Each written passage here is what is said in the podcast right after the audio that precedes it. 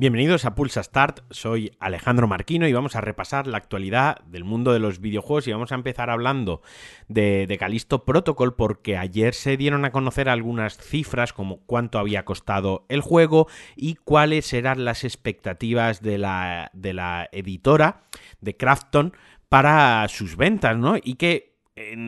por resumirlo, por sintetizarlo, pues no había cumplido las expectativas y había vendido menos de la mitad de lo esperado. El juego que se lanzó hace un poco más de un mes, el, 2 de diciembre, ha distribuido, bueno, ha vendido, ha distribuido, a veces estos términos se mezclan un poco porque distribuidos son los juegos que hay en, las tiendas, pero claro, ahora con la venta digital, así que ya casi que se trata de, de vendido 2 millones de, de copias, 2 millones de juegos. Pero la editora Crafton, como decía, esperaba más o menos unos 5 millones de ventas para este mismo periodo. Hay varios grupos de inversión metidos en metidos no en el desarrollo del juego, sino en su distribución, porque bueno, Crafton es, surcoreana y hay, pues como digo, varios grupos grandes de inversores de otro tipo de, empresas que cada uno pues también eh, tienen participaciones y habían hecho sus estimaciones y poco más o menos con lo que nos tenemos que quedar es que el juego para esta gente, para los inversores y para la distribuidora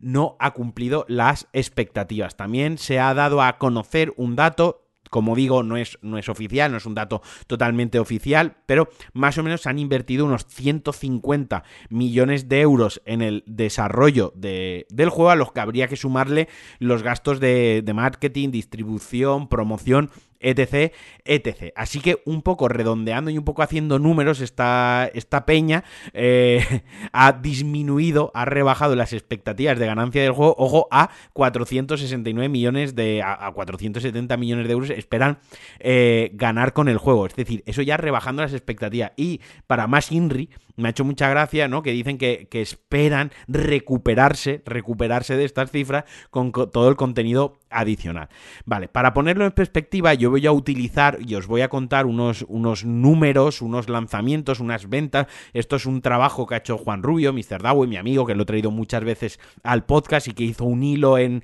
en Twitter, porque obviamente esto llama, llama la atención porque no, para un juego de, de terror, pasillero, de nicho, de un estudio eh, novato, es el primer juego de un estudio, de una distribuida Crafton que, que hasta hace cuatro días no era excesivamente conocida, ahora se ha puesto la palestra con la noticia,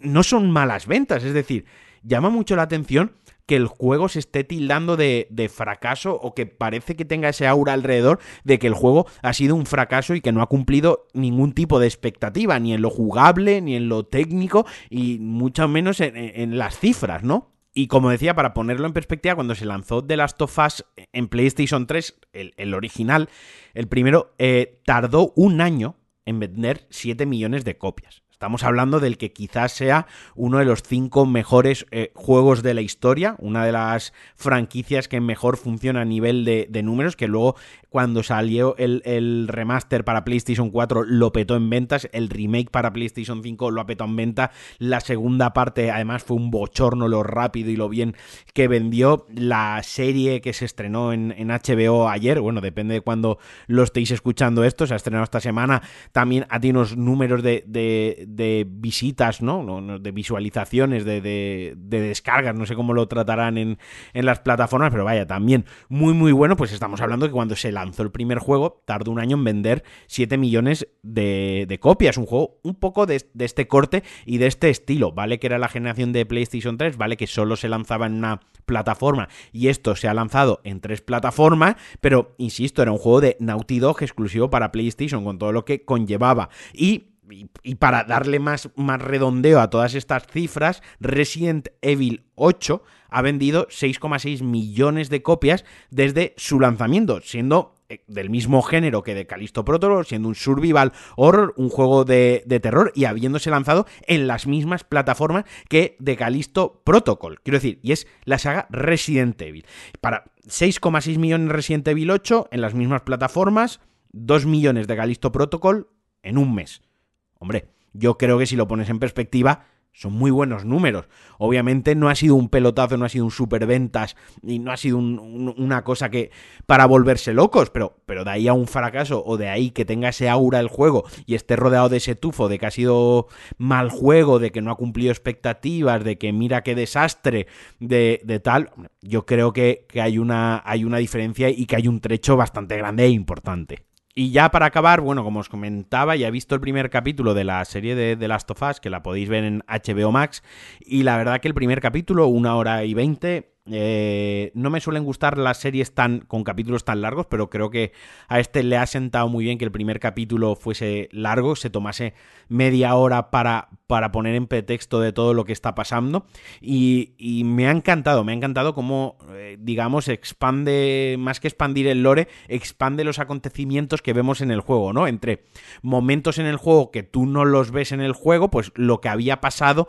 en ese, lo que pasó en ese momento con los, con los personajes, ¿no? Más allá de eso, decir que el nivel de detalle, de mimo, de que algunas escenas son, eh, algunos planos son uno a uno con el videojuego, o sea, se nota que hay fanservice, eh, pero también se nota que hay un producto cuidado para que la serie per se la serie por sí sola sea entendible y no necesites haber jugado a ningún videojuego para entenderla. A mí me da mucha rabia cuando sacan una película que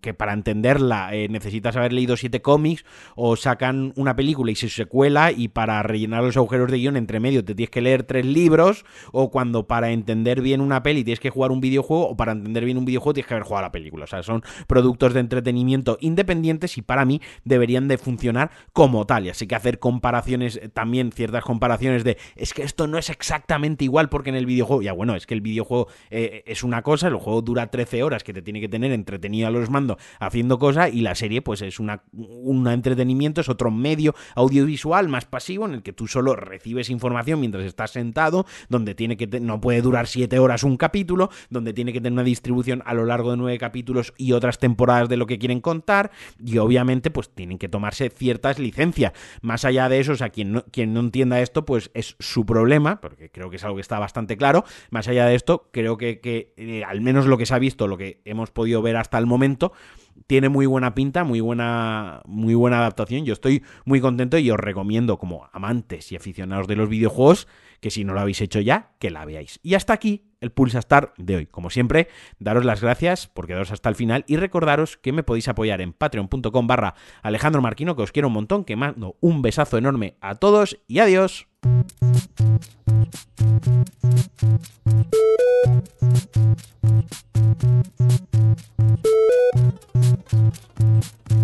you.